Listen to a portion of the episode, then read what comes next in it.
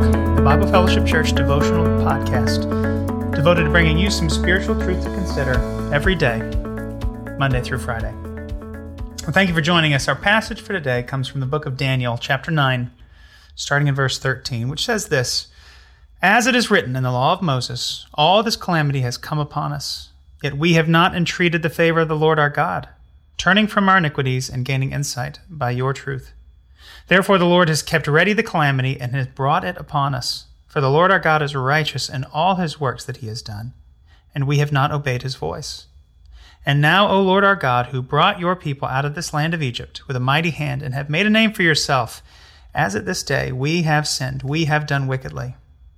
O Lord, according to all your righteous acts, let your anger and your wrath turn away from your city Jerusalem, your holy hill, because for our sins and for the iniquities of our fathers, Jerusalem and your people have become a byword among all who are around us. Now, therefore, O, o our God, listen to the prayer of your servant and to his pleas for mercy. And for your own sake, O Lord, make your face to shine upon your sanctuary, which is desolate.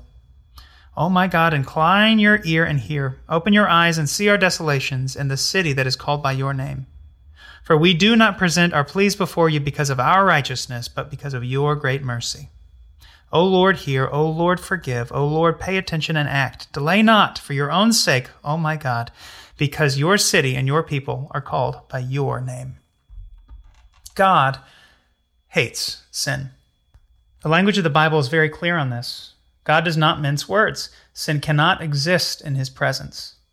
Sin cost God's Son his life. And of course, this would be the case because God is holy, holy, holy. He is utterly and totally morally pure. He is set apart. He is above and beyond. Which is what makes it so remarkable that any of us are still alive at all. Which makes it so incredible that God waits at all to punish the guilty. There are times when we wrestle with the fact that God allows people to go to hell. What might be more incredible is that God allows anyone to come to heaven. Our passage today comes from the latter half of the book of Daniel. And what's happening here is that while reading Jeremiah the prophet, Daniel realizes that the end of the exile for God's people is nearing its end.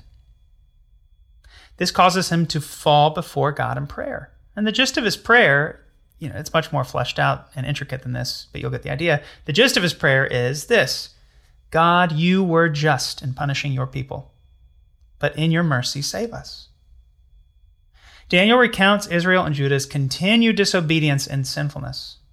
They had a covenant relationship with the living God who brought them out of Egypt and into the promised land. Yet they continued to turn towards selfishness and idols. God in His holiness could have smitten them then and there. Instead, He sends prophet after prophet calling His people back to Himself. Maybe they would repent for a season, but only to turn back to their sinful ways. More often, though, they did nothing. Or they killed the prophet. Daniel to God says, Any punishment that we have received was justly deserved. Yet Daniel loves his people. He loves his homeland. He longs for the Jews to be able to return to Israel, to the promised land. In asking for this, he calls not on Israel's deserving of restoration, but on God's mercy, which he has shown time and time again in his dealings with his people. Verse 18 says, basically, we make our pleas not because of our righteousness, but because of your mercy. God has shown his mercy time and again, and Daniel calls on it one more time.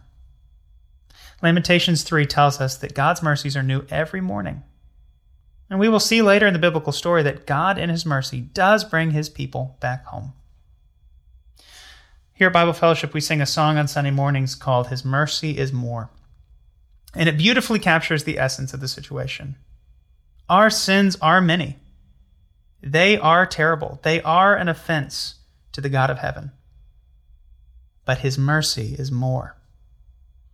It's not that our sin is a big deal, it's a massive deal. It deserves eternal punishment.